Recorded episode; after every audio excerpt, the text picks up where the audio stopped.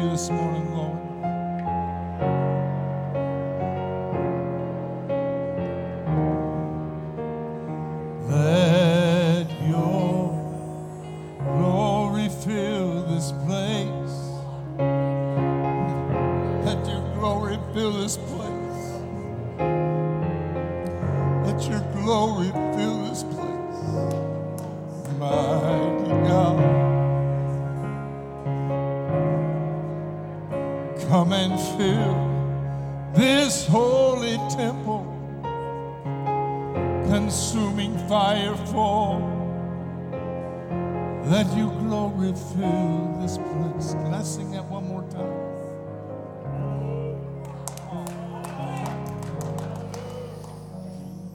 Let your glory.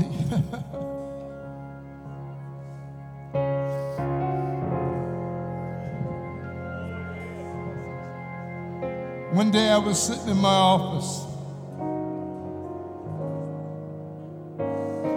and I was praying, Lord, touch me, Lord, change me. And I felt the Holy Spirit enter that room. Began to sing this right then. It was for the very first time. And I just feel like that very first time once again. Let your glory fill this place. Let your glory fill this place. Let your glory fill this place, mighty God. Come and fill this holy temple. Consuming fire fall. Let your glory fill this place, mighty God. Would you sing that with me? Let your glory fill this place.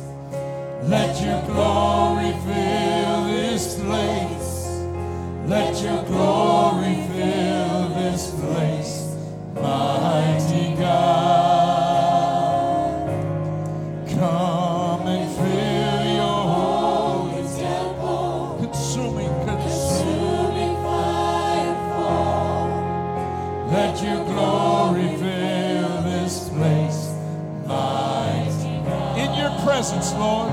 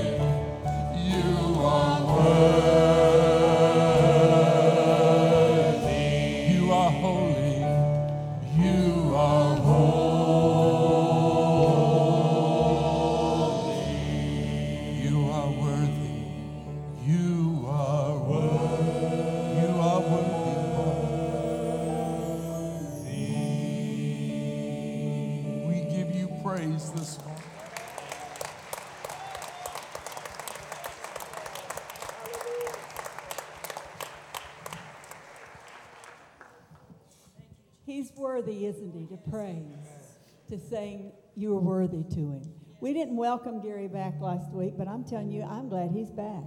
Are you? He does so wonderful. Just takes us into the presence of the Lord. We really did miss you, Gary. We tried to act like we didn't, but we were teasing you.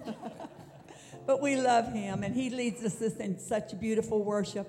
You know, we, we had the most wonderful Sunday school class. The Spirit of the Lord just came down, and we cried and prayed and worshiped the Lord.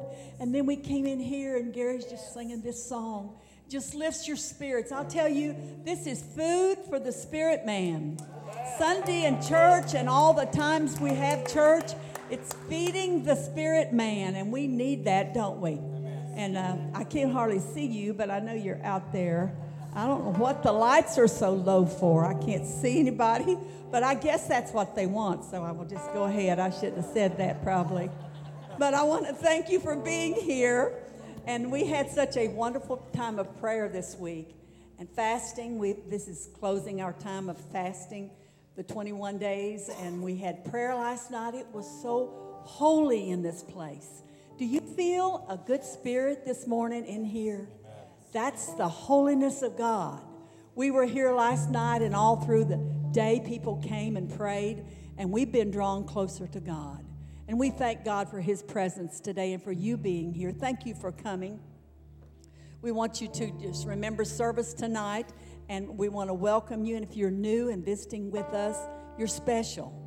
And we want to say welcome today. And when you get out to shake hands because of the flu season, if you don't want to, you don't have to shake hands. Just pat somebody on their shoulder and say, "Good to see you."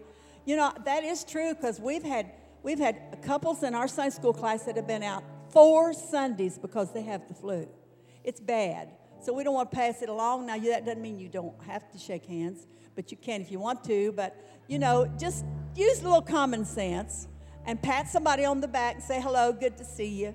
And get out and greet people. Can you do that smile? That'll help a lot when you greet people today. So let's get out and see, see people and say hello and wish them a God bless you.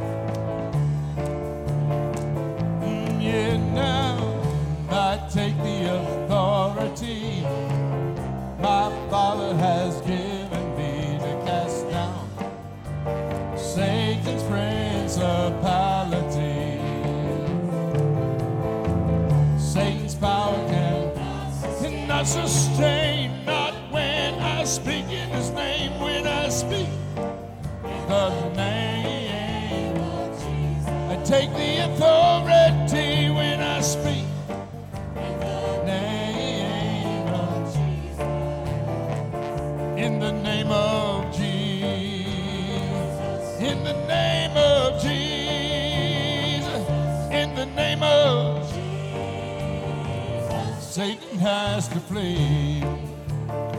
Mm, yeah, yeah. I take the authority my Father has. given. Satan's prince of Satan's power cannot sustain. Not when I speak in his name, when I speak in the name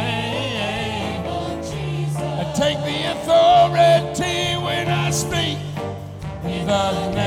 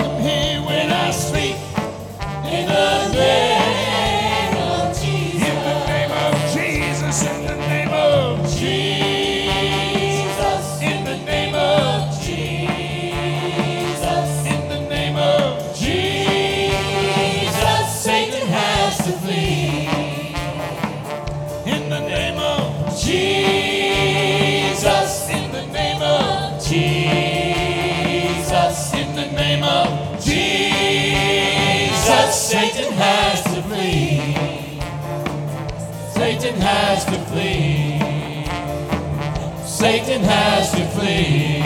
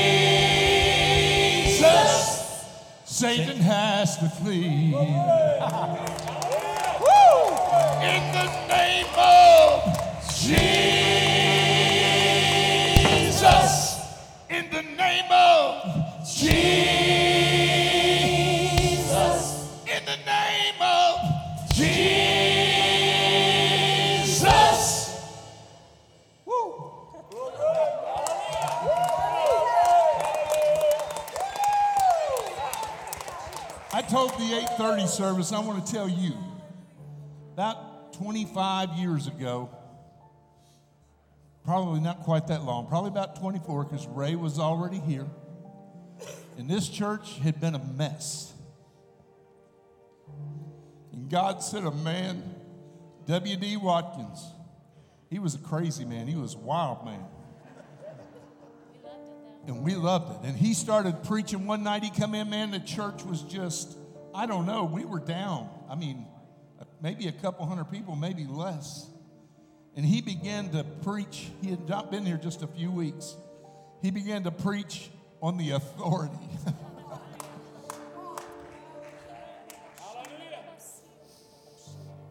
and that night, he started in the altar and he says, Satan, I cast you to the north.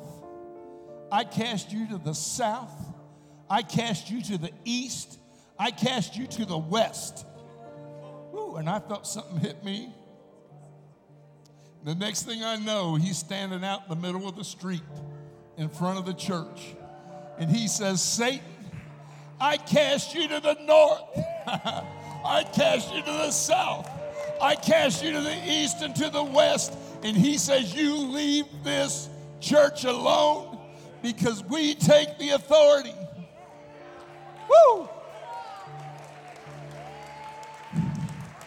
And right then, I went to my keyboard. I never thought of any of this before. And I said, I take the authority my Father has given me uh, to cast down pray, Satan's principalities. Satan's power cannot sustain when I speak in your name, when I speak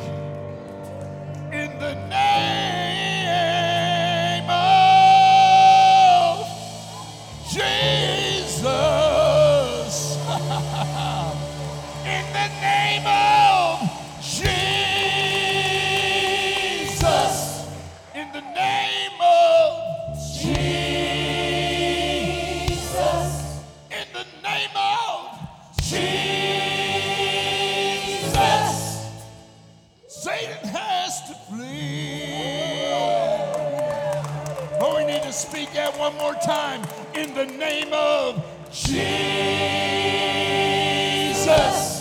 In the name of Jesus. In the name of Jesus. Satan has to flee. We'll give him praise right now. With your majesty here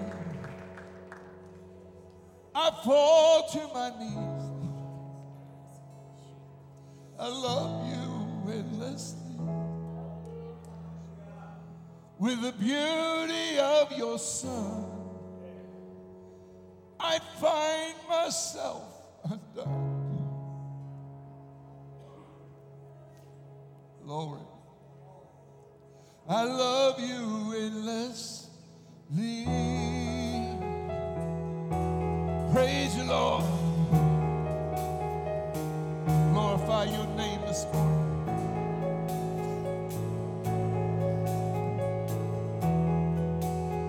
Savior of my soul.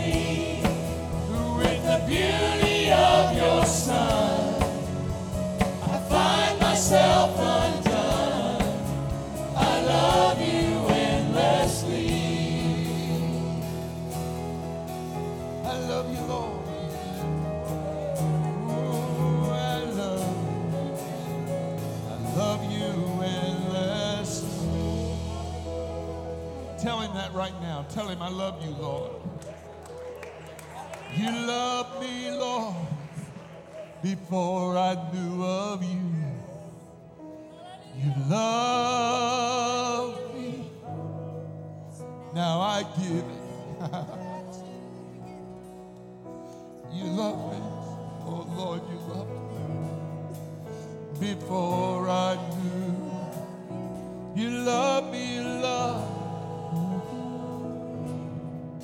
Now I give. We praise you, Lord.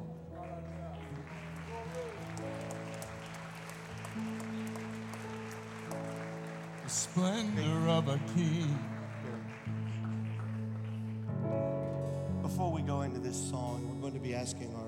Pastoral staff to come forward and the altar for prayer, the prayer warriors that come as well. We want you to always feel comfortable to come down uh, into the altar for prayer time.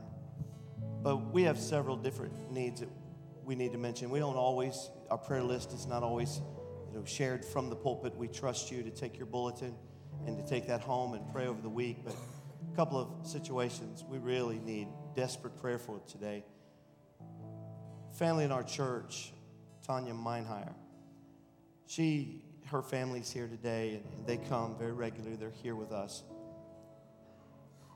Part of our church. She, they called the other day, and, and her 36-year-old son passed away, leaving a nine-year-old son and, and, a, and a beautiful little wife that um, just is devastated, not expected, very sudden, and their hearts are just absolutely broken. They're part of us. Bible talks about that He carries our griefs and our sorrows, but how many of you know we are the body of Christ? These folks are, are hurting. Grandma is here today, and, and we want to we want to bless them and pray over them in, in a special prayer. I'd like you to join me with that. But also, Sheila McKinney got in touch with me right before church, and she is just in a desperate state of, of pain from surgery that she's had, and she was asking that the church would please remember her. So I want us to pray for her as well. And how many of you have an unspoken need? And you say, Pastor, I, I'm not going to come down forward necessarily, but I, I need prayer today. We're going to pray right now. Would you reach over and make a point of contact with someone that's standing by you? And let's just agree right now that God will touch these needs and minister. I believe in the power of agreement. And as we pray today, I'm believing that God is going to touch and minister to the needs. Let's pray together. Father, as we come, we ask you to minister now before we go into this altar time that you'll minister specifically to Tanya's family. Minister, God, to, to the hurting heart and comfort them, strengthen them, and be with them. Lord, you know the pain and the suffering that we go through in this life as was reflected in your own suffering. We ask you, Lord, that you will touch them, that the Holy Spirit will just comfort and strengthen them, especially through the difficult days that lie ahead. We just ask in Jesus' name for this to be done, Lord, to your glory and honor. When we cannot trace your hand, Lord, we trust your heart and we know that you are a good God and you'll work all things out for the good of your people. And I thank you for this today. We pray for Sheila. We lift her up, God, and ask your will and work to be done in her life. Touch her with a healing touch, for we believe in the blood that was spilled at Calvary for our healing. And we believe, God, for every hand as well that was lifted up this morning, that you will touch and mightily prove yourself powerful on behalf of your people. Minister strength to them and touch them by the power of your Holy Spirit. Let your work be done. Let your presence, God, be a comfort and a strength to those who need you. We ask this in the name of Jesus, our present help in the time of trouble, our mighty hand of provision and deliverance. We give you praise, we give you honor, and we give you thanks. We ask it not in the name of any man, not in the name of any person. We ask in the name that is above every name, the name of the one and only living Son of God, in the name of Jesus Christ. And everybody together said, Amen. And we give the Lord great praise this morning. Hallelujah. the splendor of a clothed in majesty, the end, beginning. He wraps himself in light. Darkness tries to hide trembles at his voice, trembles at his voice. How great is our God? Sing with me, how great is our God? And oversee how great, how great.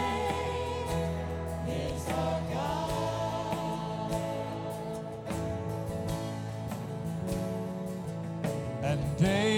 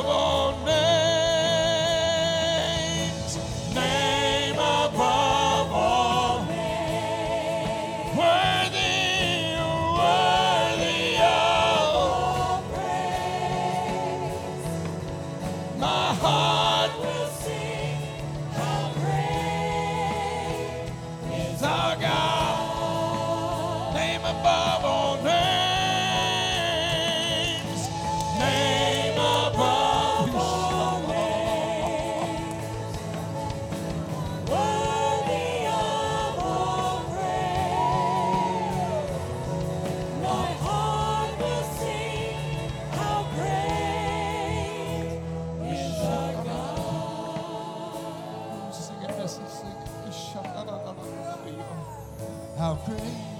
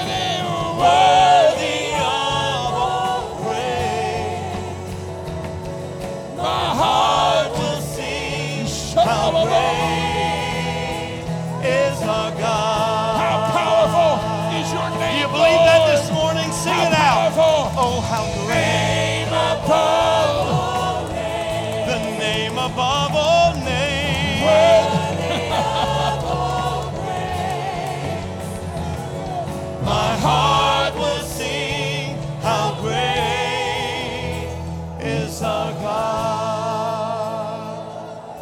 How many of you know this morning He's bigger than any problem you got? That seemed to be, that I think that was about half. I said, How many of you know that God is bigger than any problem that you've got? Amen. Amen.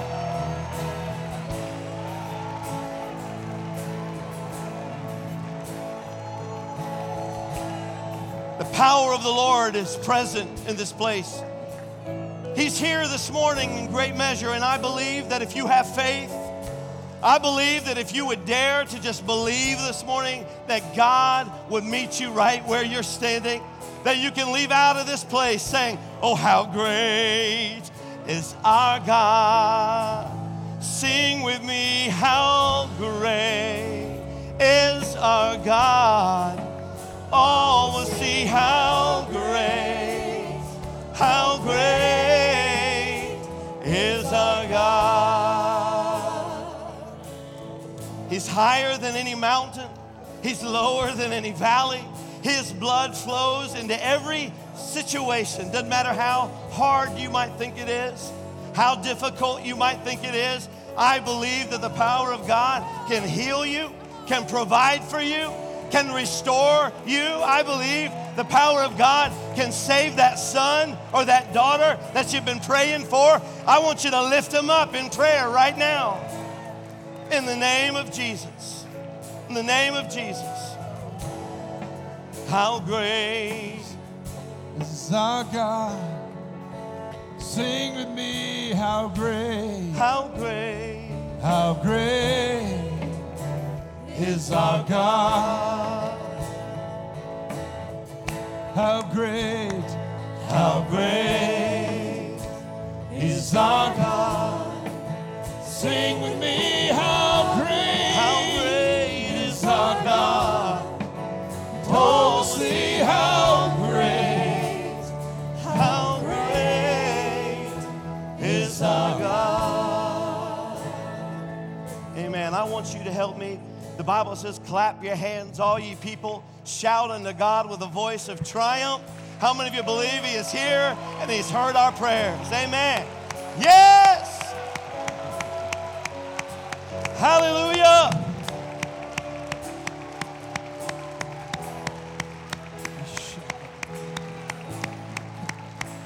Praise the Lord. Praise God.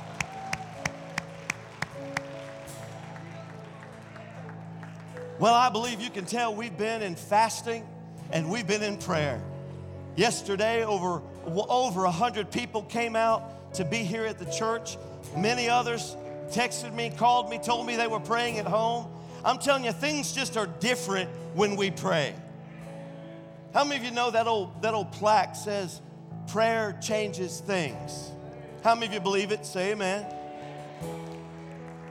I added something quite a few years ago. It's not yet made it to the plaques in Gatlinburg, but it will. Prayer changes things. And then I added the line without prayer, nothing changes. We believe in a God who hears us when we have positioned ourselves into a place where we are ready to receive. And that's what's been happening around here. I want you to turn and look at somebody and say, Wow, it feels good in here today. Amen. Amen. And Liz, I prayed against the flu. I prayed against it. If you shook hands with somebody today, I prayed a prayer that I just asked the Lord to remove that germ from the building.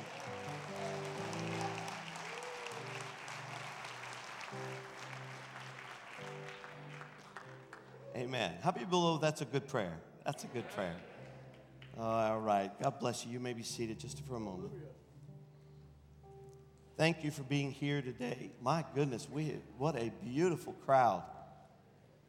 Where'd y'all come from? Where have y'all been? We're to have to have prayer watches every weekend. People got up this morning and said, I will go to church.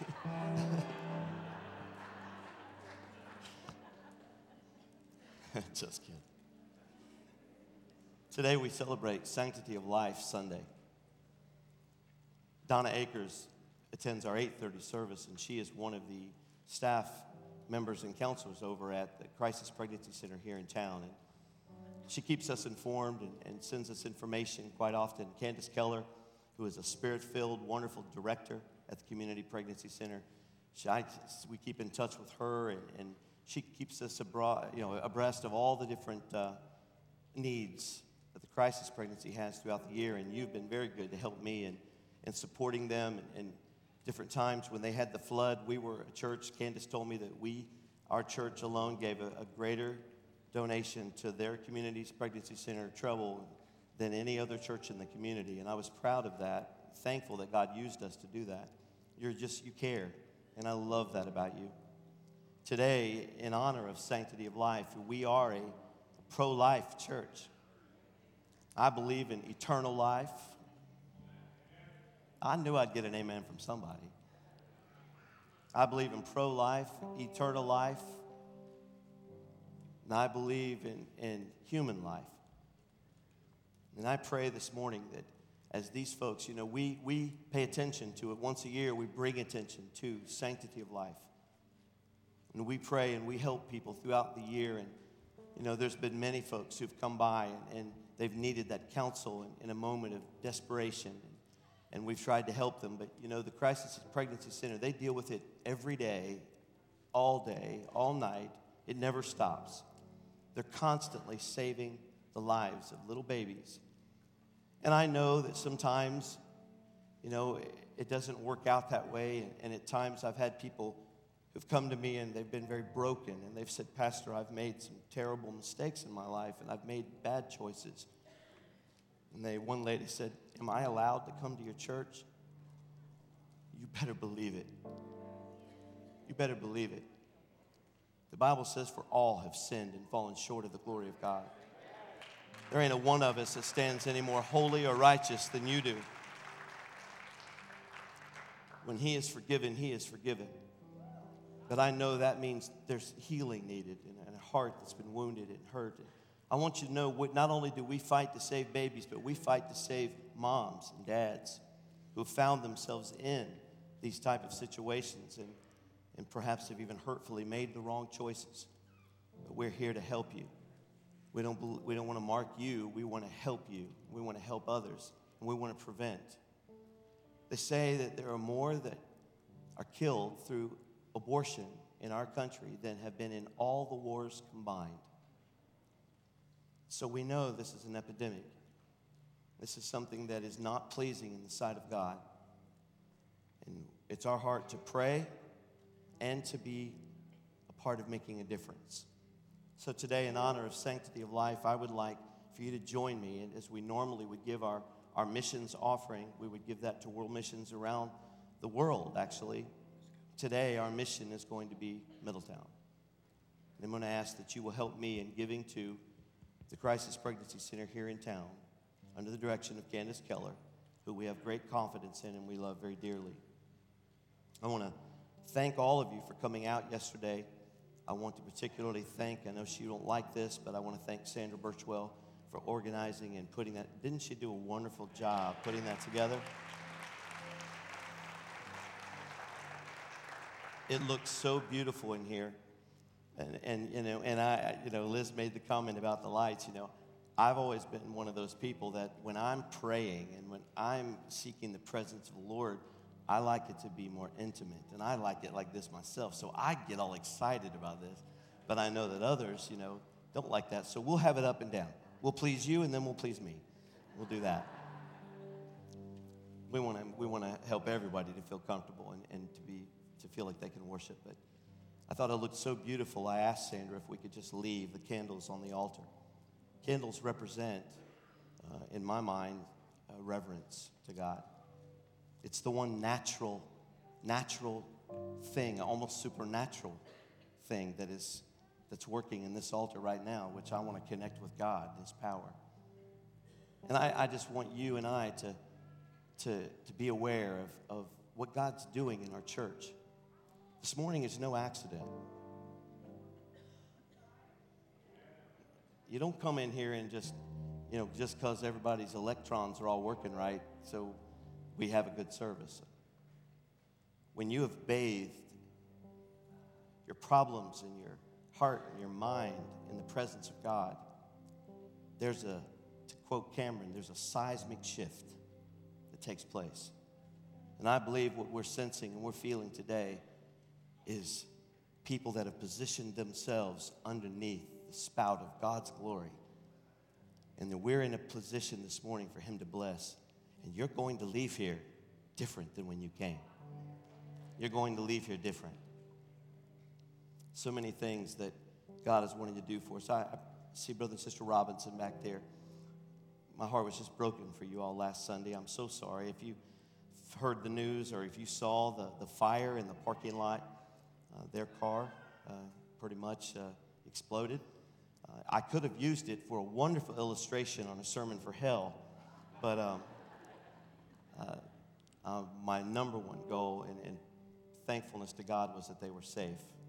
I'm glad they were here when it happened at God's house because that was Him looking out for them. But we're, we're sorry you had to go through that. I hope everything's working out. And if it isn't, let me know and give me their phone number. I'll be on it. We love you guys and we're glad you're safe. I know all the other things will work out. So thankful that Sister Hazel Roberson, who had a situation in the church last Sunday, I understand she's doing better. Good. Praise God. Wanted, wanted to know that as well. And boy, we're so proud. I know I say it a lot, but Brian, man, your church is so proud. At mid court, he's praying with his team. I mean, you're not supposed to do that. You're not supposed to do that. Twice he prayed. Both teams, Brian pulled them together and prayed for him. And I thought that is just such an amazing testimony to the ministry he has to our community. And, you know, the reason we keep, if you would just stop being a champion, if you just stop winning all the time, you know, we'd leave you alone. He puts his head down and almost hides. But we're proud of you. We're proud of Franklin. We're proud of Edgewood, Middletown, and Carlisle. But we're proud of what they're doing this year. We're proud that last night they won the flying to the hoop uh, tournament, where I mean, people, teams come in from all over the country. The 27th highest ranked team in America, they beat them last night to take the number one position. And I just think that's awesome. I love it. I love to tell people. Coach Bales goes to our church. But we love you, man. We're proud of you. And Evan Crow as well, Grandma. She's out there. We love Evan, and he, boy, he, I heard he tore it up last night. Father, we come to you and ask you to continue to bless and favor the ministry of our people. I thank you for the work that perhaps at times silently that people do at the Community Pregnancy Center. The hours and the nights, the evenings they spend with people who are hurting, helping them to make wise choices and to see their options when they feel like there are none. I pray that you will touch them and help us today to minister to their need. We thank you for the message. We thank you that Lord, while we care and we do as a church, we will minister, and we've had opportunity to do that many times. But we're thankful, Lord, for an agency that is committed and dedicated under the banner of Jesus to reach into the hearts and lives of those who are hurting in our community. And Lord, we want to support them today. I pray that you will bless Candace, lead and direct the team. Thank you for Donna. Lord, let your work be accomplished through them. And we thank you, Lord, for every baby that is saved. We will never fail to give you the honor and the praise and the glory for it all as we come today thanking you and praying in the name of Jesus Christ. Amen.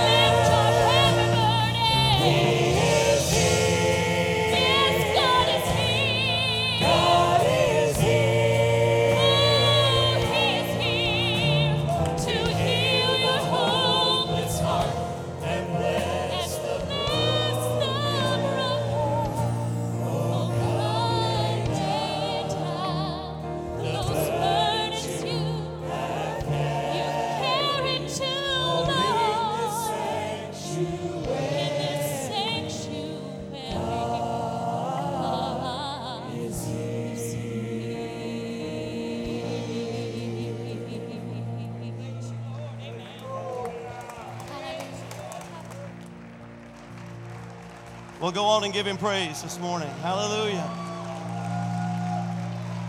Hallelujah. Thank you, Jesus. And you know, yesterday, uh, I had a message already prepared, and yesterday, I was knelt, knelt right here about quarter after six in the morning. And I was praying and, and I was contemplating and thinking about all the problems of the world. I said, Lord, the church is supposed to be fixing things. The church is supposed to be the difference. The church is supposed to be your body around the world. God, I don't understand why there's so much confusion and there's so much trouble and rebellion and why the church is not making a difference. I said, Oh God, show me. I'm the pastor. Show me. Show me how I can make a difference right here. I, I can't fix churches in DC. I can't fix them in California, but I can fix one right here on the property. I can fix this one. It's my watch. I looked up and I said, Give me the answer. Lord, we talk church growth and we talk conferences and we talk classes and we talk old time versus modern. We talk lights, we talk organs, we talk guitars, we talk preachers, we talk speakers, we talk styles and preferences. God, give me the answer. You tell me. I'm tired of trying all these other things to be the answer and I was praying and I was sincere and hungry before the Lord, He changed my entire message for this morning because he said two words to me. Two words that he let me know is the answer. The answer for the whole world. I wish more than anything, Obama, President Obama, was looking at the internet this morning I wish the Council of American Churches was listening. I wish the Baptists, the Methodists, the Church of God, I wish the Independents, I, I wish all of them would tune in this morning to what God told me. Because I'm here to tell you, you've come by this house this morning and you're going to get the answer for the entire world's situation. God told me. You know what he said? He said, Preacher, what they need is two words. He spoke to me and he said, They need to see me.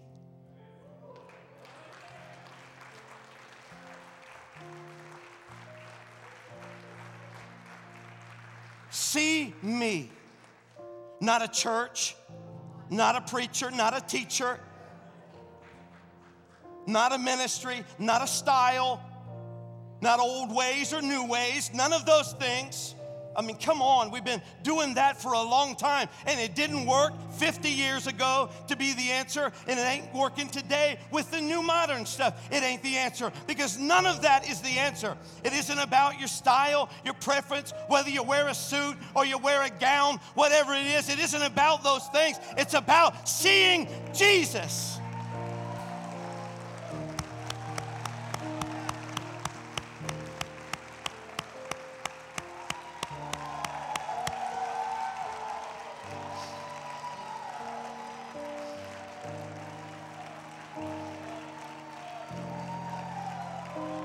Hallelujah. We praise you, Lord.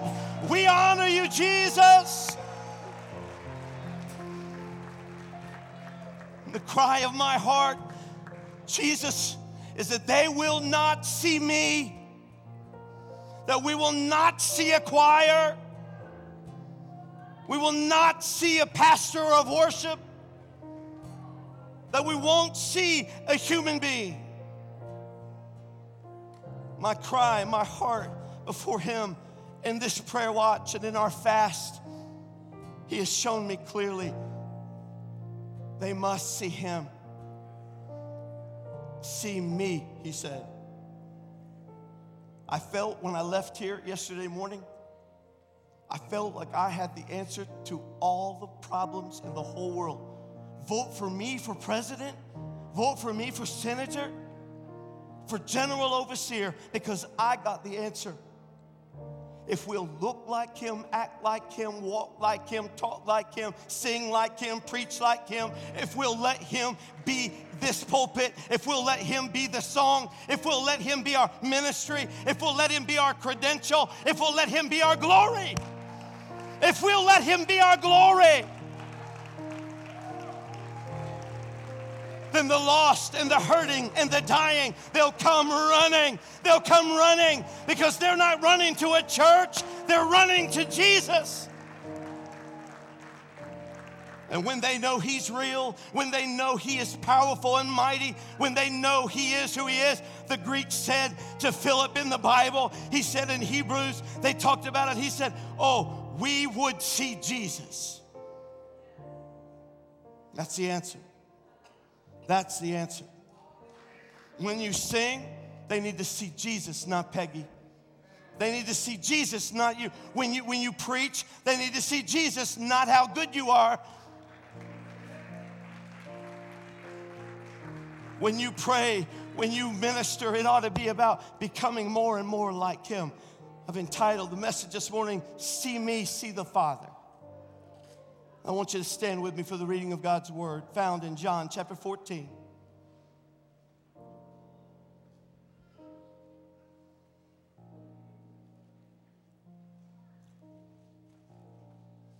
Jesus is the answer for the world today.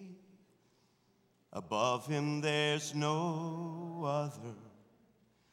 Jesus is the way. Acapella, just the choir sing it. Jesus is the answer for the world today. Above him, there's no other. Jesus is the way. Sing it, congregation, just the voices. Jesus is the answer for the world today. Above him there's no other. Jesus is the way. Jesus is the answer for the world today. Above him there's no other. Jesus is the way. Amen. Jesus looked at his disciples and said, Let not your heart be troubled. You believe in God? Believe also in me. In my Father's house are many mansions. If it were not so, I would have told you. I go to prepare a place for you. And if I go and prepare a place for you, I will come again and receive you to myself, that where I am, there you may be also. And where I go, you know the way. Thomas said to him, Lord, we don't know where you're going. How can we know the way? And Jesus said to him, I am the way, the truth, and the life. No one comes to the Father except through me. If you had known me, you would have known my Father also. And from now on, you know him and you have seen him. Philip said to him, Lord, show us the Father and it is sufficient for us. And Jesus said to him, Have I been with you so long, and yet you have not known me, Philip? He who has seen me has seen the Father. So, how can you say, Show us the Father? I want you to say that line with me. He who has seen me has seen the Father. Say it again. He who has seen me has seen the Father. Lord, we ask you to speak to us today by your Holy Spirit. I pray that as I speak, they will see you.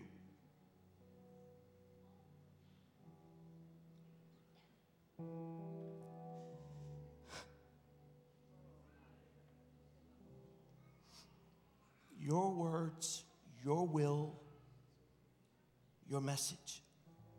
I pray it in Jesus' name. Amen. You can be seated.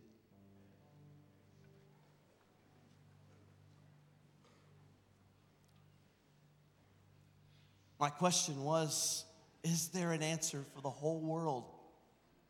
Is there one answer? Now, the church has tried to answer the questions of God, theology, faith. The church has tried for generations to answer the questions through doctrines and religions and churches of different faiths. We've tried to answer those questions through all kinds of different philosophies and interpretations in the Word. We have answered it through the Lutherans and the Methodists and the Presbyterians and the Catholics and the, the, the, Episcopalians. And we've tried to answer it through all of those different avenues Church of God, First Church of God, Second Church of God, Third Church of God, Assemblies of God. We've tried Church of Christ. We've tried them all. Everybody's got an answer. The world watches us as we're defensive, argumentative, debate, we sit in our pews in our closed up churches, and we're all supposedly serving the same God. We lock ourselves away from the world. We want nothing to do with the, the evil, the sin that's out there. We call ourselves the church. We talk church growth. We debate. We fight. Churches fuss over style, preference, clothes, tradition, or contemporary, hymns, or praise and worship. And the world sits back and watches us. They don't want any part. They don't want any part. You sit back and you fuss, and you argue, and you're defensive. You're right, and everybody else is wrong. Come to our church. Don't go to that church. We got the, we're free. They're bound. And the world watches. Dying, hurting, killing, angry, sinful, and they find no answer. They find no answer. You, you mean if I put on a suit, then I'm gonna go to heaven?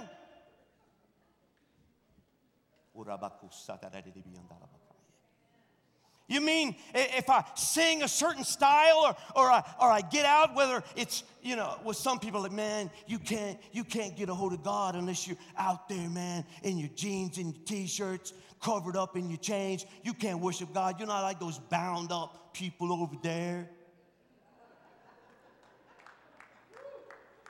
I'm like, really?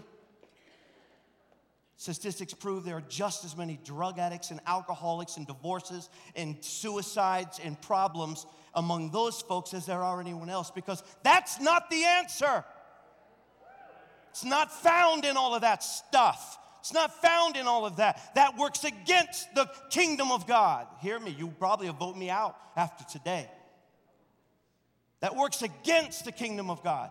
Now, I'm not talking about a holy living. I'm not talking about righteousness. I'm not talking about a standard of righteousness that should be alive in every person who claims the, the work of God in their life. I'm not talking about, I'm talking about the stuff.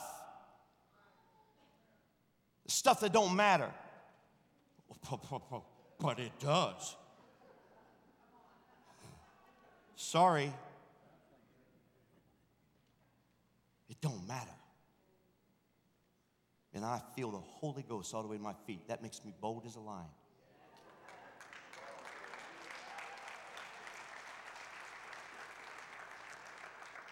What he showed me was that all the, what, what does the Bible say in Matthew? Seek ye first the kingdom of God and his righteousness then all of these other things will be added to you. But we seek all the things. And somewhere in the shuffle, Jesus has been lost. Do you hear me? Jesus has been lost amongst our committees and our busyness, our ministries, even amongst our worship. He's, he's lost in all of that. But he shared with me yesterday. He says, Oh, the church that I built, it's for those who have seen me. It's for those who know who I am, that I'm the rock, that I'm the fortress, that I'm the religion, that I'm the worship, that I'm the preaching, and I'm the singing, and I'm the teaching. If they would just see me, that is the church that I build upon a rock that cannot be destroyed, even if the gates of hell push against it.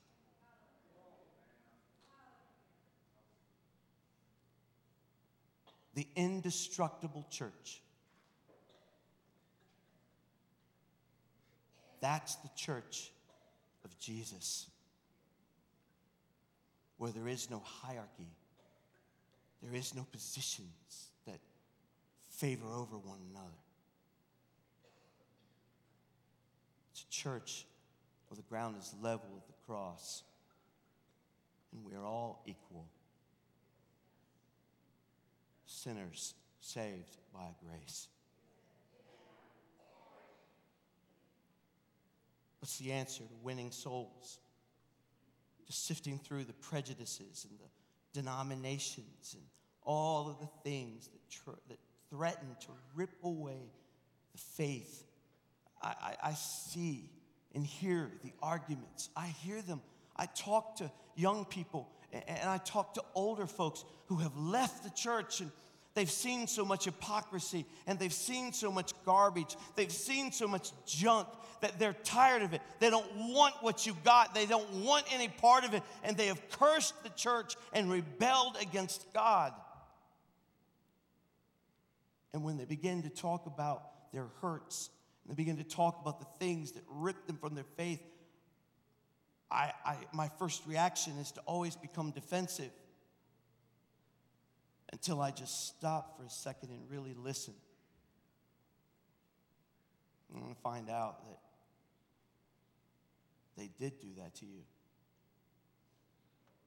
They did hurt you. They did gossip about you. They did, they did talk about you and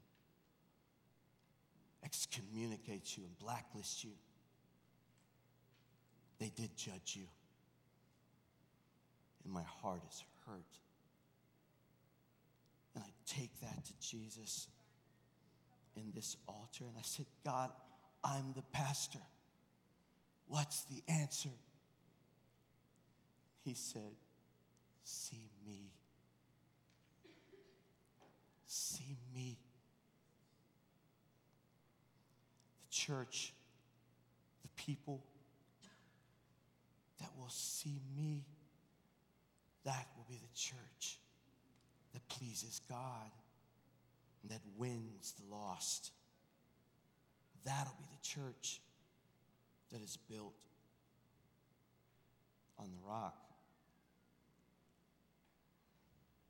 We have celebrity preachers and super mega ministries and churches. And we have megastar recording artists. I, I so wanted to bring one of my very favorite praise and worship artists that has CDs and they travel and they're on tours. And I won't call their name because it's irrelevant because they're all like this. But I called their office and called and talked and actually talked to the artist myself. And I was like, I want you to come to Stratford Heights. 1045, it'll be awesome. And I saw it and I thought, this will be great. All the people will think I am super pastor. I'm bringing this artist in. It would be fantastic. I want him. I, what do we got to do to get you here? And he said, hold on. And another lady got on the phone and she said, Hi, can I help you? Yeah, I'm, I'm looking to bring this guy in. I, I'd really love for him to come. My sister Lori knows him. They went to school together. Uh, c- could we maybe get a connection in there? A discount, maybe? Well, well, that will be, is it a one hour service? Yes. That'll be $10,000. And I said, Do I get the senior citizens discount?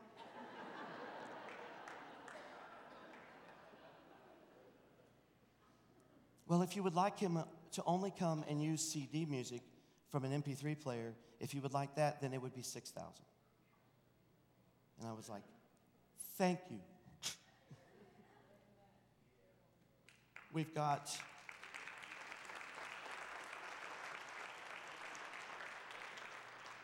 We want their autograph. It's our fault. It's our fault. We want their autographs. We want their pictures. We want their tour shirts. We want their keychains. Saw a young lady on Instagram the other day standing next to a super mega pastor. And she was standing there like a giddy schoolgirl, just smiling. And, and she put in the caption there, He touched my shoulder.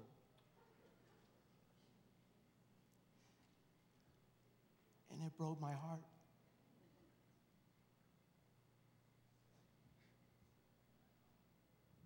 There ain't nothing in this.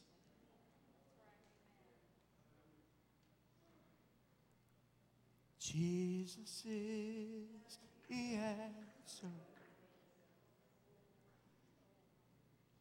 Oh, for the captions of our lives and our photos and our Instagrams, our testimonies, to once again declare, He touched me. Oh, He touched me. And oh, joy that filled my soul. Something happened, and now I know He touched me and made me whole.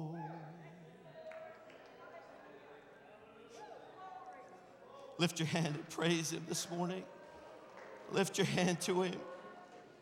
If we'll just get a glimpse again of Jesus, it'll change everything. If we'll look beyond the physical, we're, we're looking to the church with our physical eyes. We're looking to testimonies with physical eyes. We're looking to people around us with physical eyes. But if we'll, like Peter, if we'll stand there saying, Oh, who do men say that you are? I know you're the Christ. You're the Son of the living God. You are the one that we love. You're the one that gave your life for us. You're the one that builds the church. Our eternal salvation is not found in any other foundation but one, the cornerstone, the chief cornerstone. His name is Jesus Christ. It's not found in a doctrine. It's not found in sacrament. It's not found in religious duty. It's found at the foot of an old fashioned cross. It's found at the very feet of Jesus. As we recognize and we know that He gave His life for us, it makes a difference and a change in our life. We'll see spiritually when Peter jumped up and said that, Jesus looked at him. Jesus had already opened up the, the discourse. He said, Who do men say that I am? Well, you, some say you're Elias, some say you're John the Baptist, others say you're this prophet and that prophet. And Jesus said, But who do you say that I am? And that's when Peter, under the anointing of the Holy Ghost, stood up and said, You are the Christ. You're the Son of the living God. And Jesus was so excited, he couldn't hardly stand himself. I'm sure Jesus jumped up right there next to him and said, Simon Barjona, flesh and blood has not revealed that to you, but my Father, which is in heaven, has given that to you. It's seeing with spiritual eyes.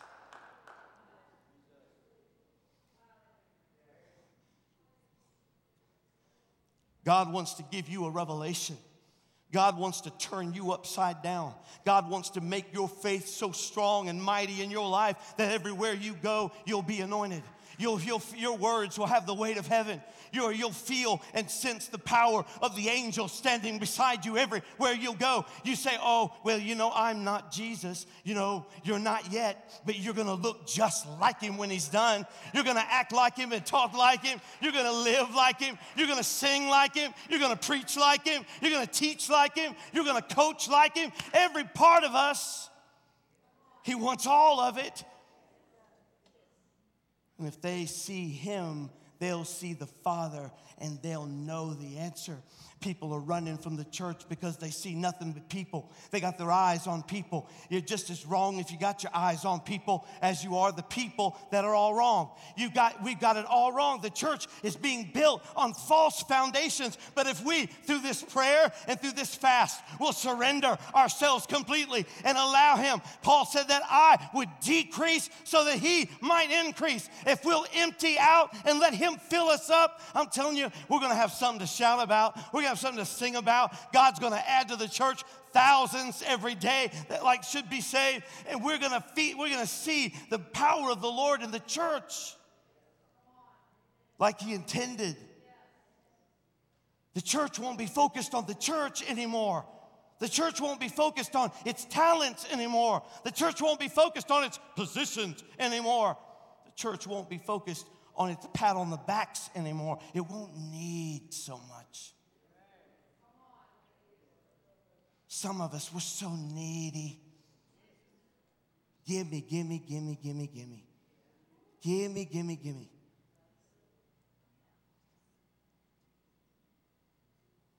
All that really matters is that we see Him.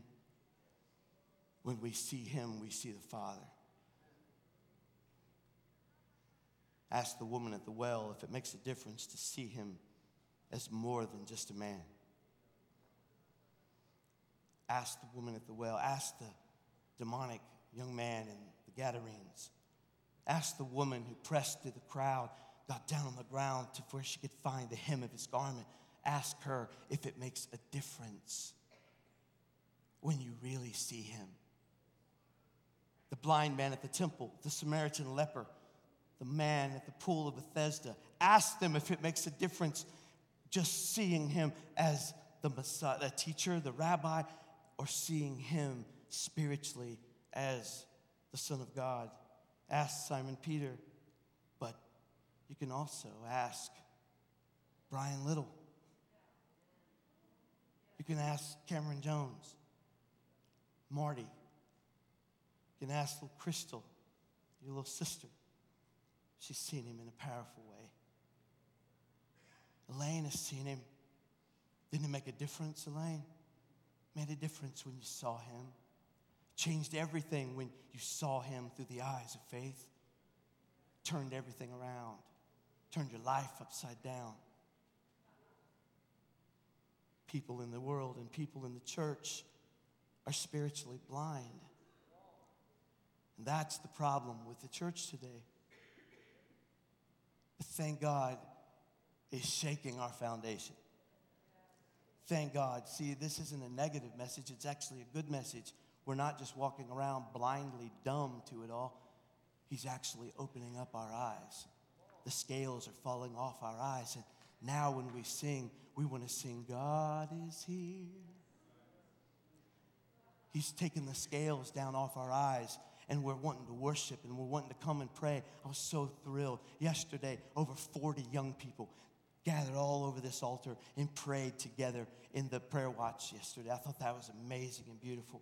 Over a hundred or so came all together, and then there were other, probably another hundred were at the house that couldn't come that prayed. I'm so thankful for the prayer that went on. That's why today is an affecting effectual service. That's why things are happening, and you're going to leave out of here. And many of you have had testimonies already that God has touched you. That's where the comfort's going to come when you head to the cemetery in a few days. That's where it's going to come. You see, if we're left to ourselves, we're of most men miserable. We're, we're out without hope in a horrible, evil world. But if we truly understand who He really is, if we see Him beyond this, this life, you know, I look out there and I see the, the sun and it's beautiful. And I've seen some sunsets that are amazing. Boy, these, these fleshly eyes, they're pretty good. God did a really good job with them because I can see a sunset on the ocean and I look at that and take a picture of it and I am amazed at it. Well, that's 93 million miles away.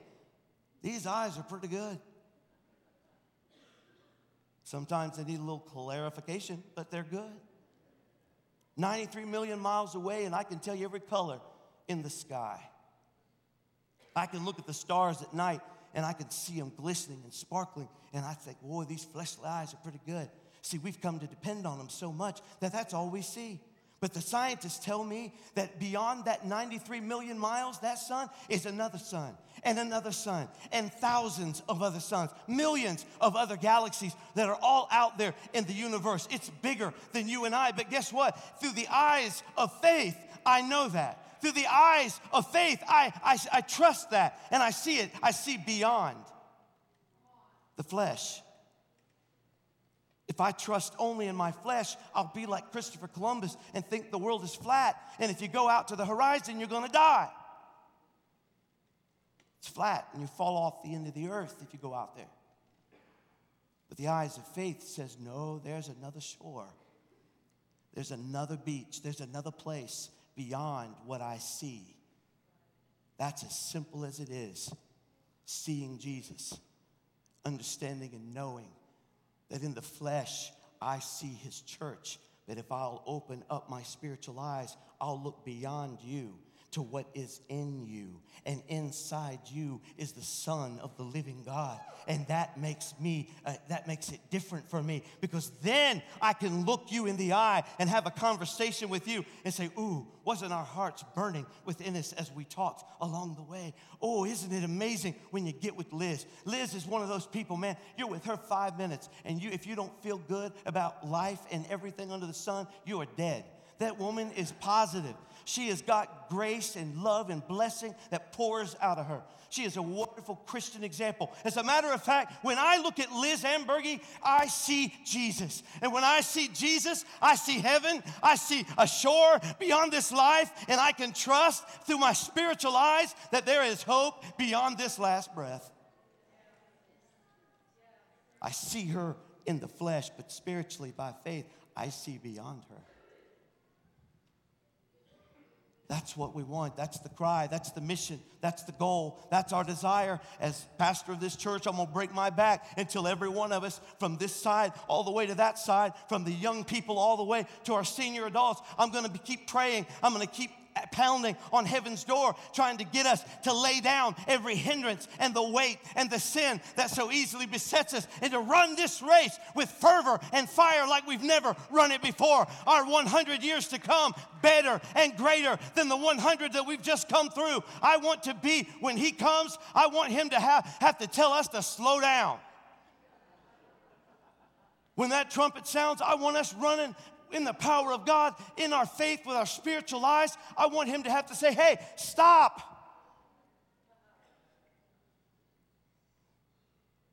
We'll only see him. If we'll only see him. I got to read the scripture I'm going to close.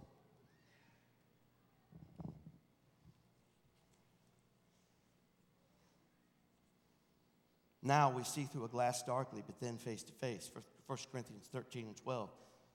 Hebrews chapter 1 and verse 1 says, God, who at various times and in various ways spoke in time past by the fathers and by the prophets, has in these last days spoken to us by his Son, whom he has appointed heir of all things, through whom he also made the worlds, who being the brightness of his glory and the express image of his person, and upholding all things by the word of his power, when he had himself purged our sins, sat down at the right hand of the majesty on high. I'm going to read this scripture and I'm going to show you something in it that you probably have never thought about before because we always associate it with Jesus coming to earth and becoming a man and living his life, and it, and it does mean that. But it also says something there that's interesting that tells us about the continual the continual presence of Jesus. Listen, Philippians chapter 2 and verse 5. Let this mind be in you, which was also in Christ Jesus, who being in the form of God did not consider it robbery to be equal with God, but made himself of no reputation, taking the form of a bondservant servant and coming in the likeness of men. I read that word men. And I felt the Holy Spirit say, Stop. You see that, preacher? There's more. See through the eyes of faith. See spiritually more in that verse than you think. And coming in the likeness of men, plural. And you would think it would say, and coming in the likeness of man, of a man. We would think that's the way, but it says coming in the likeness of men. And that word plurally means men, women. Coming in the likeness of humanity. That he comes in our likeness. He comes to fill us. He comes to live through us. He comes to literally live out of us. Isn't it true? The Bible says that we are living epistles written and read by men.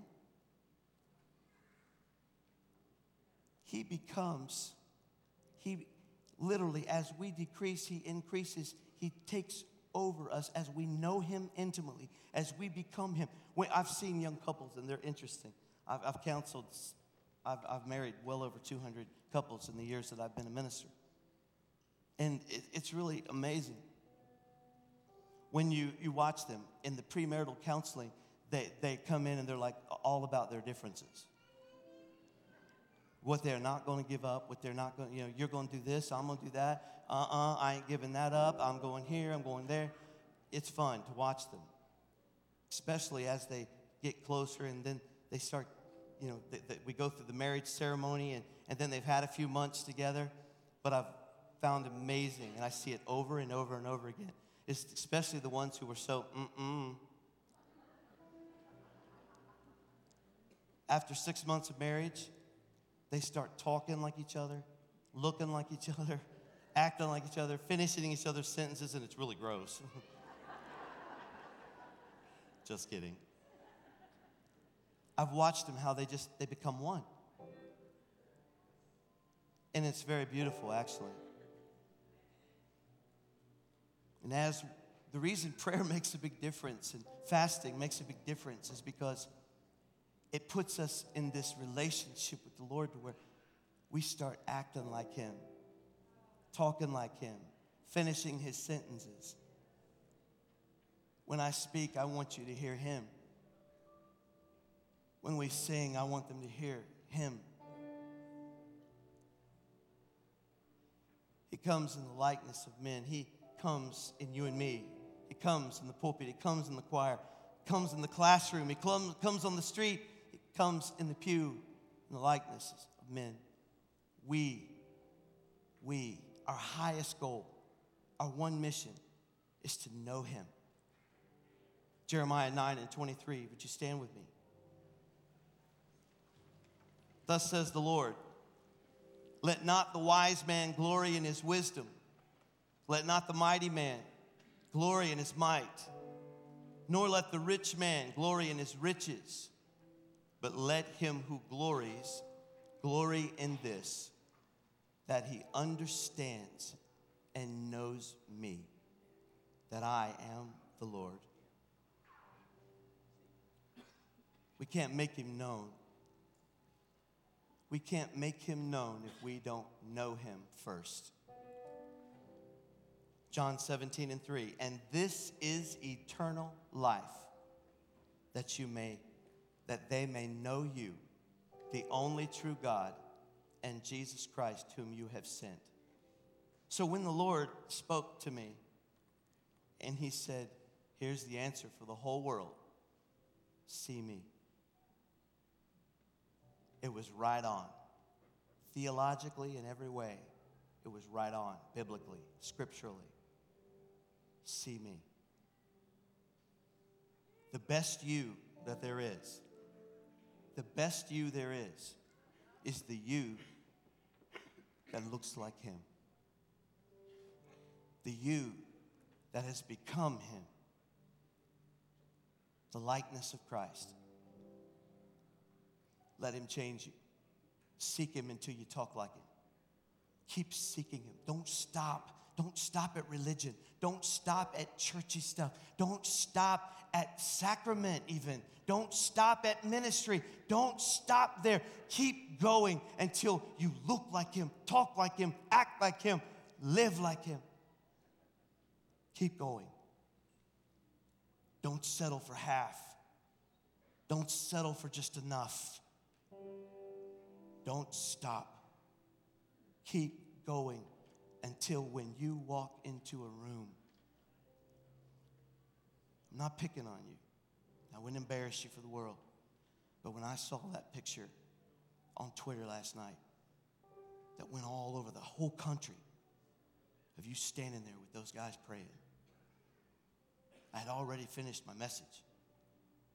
And I said, There's Jesus. That's Jesus. There's Jesus. There, there he is. Albert came in here yesterday after prayer.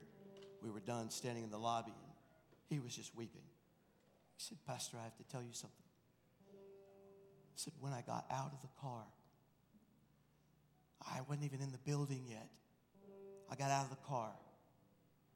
Said, I was overwhelmed by the presence of God. He started weeping. I started weeping. That's Jesus. That's Jesus. He can do that. He can fill this place up one person after another that gets full, RJ, one after the other until this becomes the church of Jesus. Until this becomes the place that when the hurting and the rebellious and the sinful, when they're looking for an answer and they want to find the truth, they literally come running because they see him. We can't do anything about the people throughout our 100 years who have been offended and hurt, gossiped about, tore apart. We can't do anything about them. And I wish I could stand up and say, We didn't have any of that at our church. But we're guilty. But one thing we can do, we can say, starting from this moment forward, Jesus, you have it all. You have me. You have me. You have this pulpit. You know what I want to do. I want to take this pulpit right now and put it in the altar. I want to take you, some of you by the hand and bring you to the altar. I want to take this keyboard and put it in the altar. I want to take a drum and put it in the altar. I want to take a choir member and put him in the altar. I want to run Gary down there and take his whole, his whole little, whatever this is.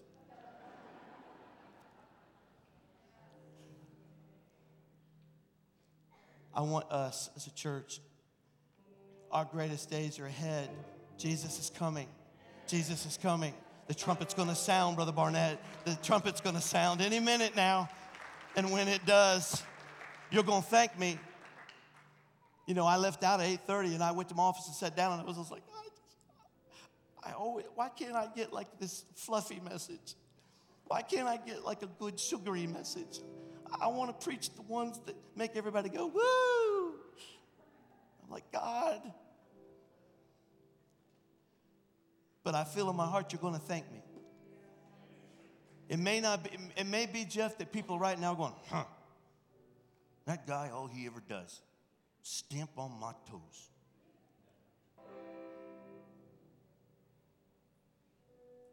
Don't let it happen, young people. Don't listen to that. I just want us to be in a place where we're so stinking real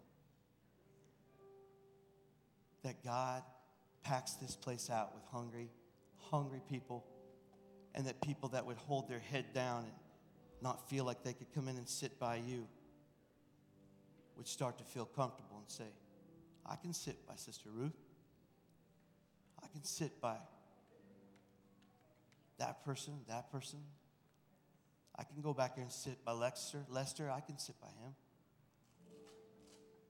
They would feel that there's an answer here and that Jesus is here. Amen? With every head bowed and every eye closed.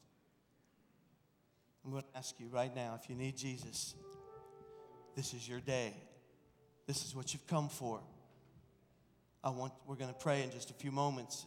And a prayer doesn't mean anything. If it doesn't come from your heart, it's worthless. It's just words. But if you're ready to make a decision about giving Christ your all, then today is your day.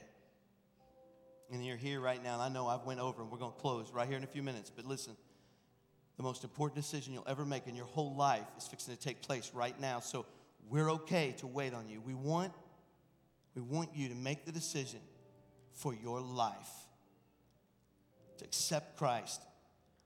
I'm telling you, people will not make a difference. A church will not make the difference in your life, but He will. He will make a huge transformation happen in your life. Are you here today and you need Christ? If you are, would you slip your hand up and right back down? God bless you, sir. Anyone else? God bless you. Anyone else? I need to pray a prayer. I need to accept Christ I'm like, God bless you. I see your hand. Anyone else? I need to accept Jesus. I want to get things right in my life. Several have already lifted their hand. Is there anyone else? One more. Is there anyone else? You're thinking about it, you've been contemplating it, you're not sure, but, but you know it's the right decision. It's why you came today. Are you here? All right. I'm going to ask you right where you are. Everybody, look at me. I'm going to ask you as a church to, to join together with me. I love you with all my heart. There isn't a person in this building. I, I feel so free, right? I mean, there is not a person in this building. I'll look at all your faces. There's not one of you that I don't love with all my heart. And during this time, when I'm your pastor, I mean, I've already been here long enough to know that us preachers, we come and go. There'll be a day when you won't have to put up with me anymore. But while we're together, I want you to know I love you. I support you, and I want you to know that we're in this thing together. Because what I found out is all of those things, young people, all those things, whether it's whether it's the the the jeans and the t-shirts or the suits or the styles or the preferences or the church growth classes or the conferences or the speakers and the preach all those things are good. They're good as long as they're kept in, in the right you know kind of kept in the right priority. It's just that we don't focus on those things and we do want to focus on righteous living and living a godly life and we want to teach and disciple our people these are important things i'm not saying none of those things are not important they're very important and I'm, I'm sorry, I'm the guy that'll always wear a suit, even though it's wet. I like that. That's me. But you wear a sweatshirt and jeans. How dare you? No, no, you're, you're good. I'm, not, I'm just not worried about it. But what's important is that we keep our focus. We keep our focus on Jesus Christ. Jesus Christ, author and finisher of our faith. And if we keep our eyes on Christ, then He'll work all those other things out. He'll, he'll fix us. If I, if, I, if I need fixing, He'll fix me. But if we'll keep our eyes on Him, that's the answer for us all. It'll turn this place into a place of rescue for people who are lost. Amen? We're going to pray this prayer. As we pray this prayer, I'm going to ask you to join me in seeking God until we look just like Him. Till we look just like Him. How many think that's a good idea? That's the challenge for our church. So we're going to pray right now for these that have lifted their hand. This, this is the greatest decision you will ever make. I want you to get plugged in. Melissa Grawl, right here, is our discipleship pastor. She's got a booth in the lobby. As soon as church is over, I want you to go by there and pick up some free materials. Yes, free. Give you a Bible if you don't have one. She'll give it to you. They don't take blood or a credit card, it's all free. please go by, talk with her, make a connection with her. All she wants to do in the whole world is help you get established. She's going to give you what you need to get started. We're set up to help you beyond this prayer. So we're going to pray right now, and as we do, understand this prayed from your heart means heaven's paying attention, and Jesus is taking your life, and He's going to become you. He's going to become you. As you decrease, He increases in you, and then you are going to be the answer for the world. The world's going to look at you and know that God's real. Ooh, that sounds good. That's positive, isn't it? Let's pray together. Dear Lord Jesus, come into my heart. Forgive me of my sins. I accept you as my Savior. I proclaim you are Lord. Be Lord over my life. You died on the cross for me. You rose from the dead. You purchased my salvation. According to your word, if I believe this in my heart, and I confess it with my mouth, which I do today, then according to that word, I'm born again. I'm saved right now. In Jesus' name, amen. Amen. Praise God. Praise the Lord. God wants to take this church from having a revelation to being a revelation of Jesus Christ. That's our last line. He wants to take this church from having a revelation to being a revelation. I want to pray for you right now. Father, I pray in our closing prayer that you will touch every family that's here today. Let your work be accomplished in their lives. They've come to your house, Lord, looking for answers, looking for needs to be met. I pray that your power will go with them, that, Lord, you'll favor them, go before them. I pray your blessings over them. I pray that you will bring to them great revelation of your work in their lives. And that, God, the answer is the same for every situation that's here today as we seek you, as we seek to become you, as we seek, Lord, your presence in our lives. There lies the answer to every problem. Touch us today, afresh and brand new, and lead us, God, as we come back together tonight for our, our prayer service. I pray that, Lord, you will touch needs and bring miracles into this house. Touch us together as we are coming with an intention to pray. We thank you for this, Lord, in the name of Jesus Christ forever. Amen.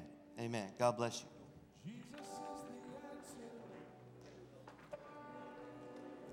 For the world today.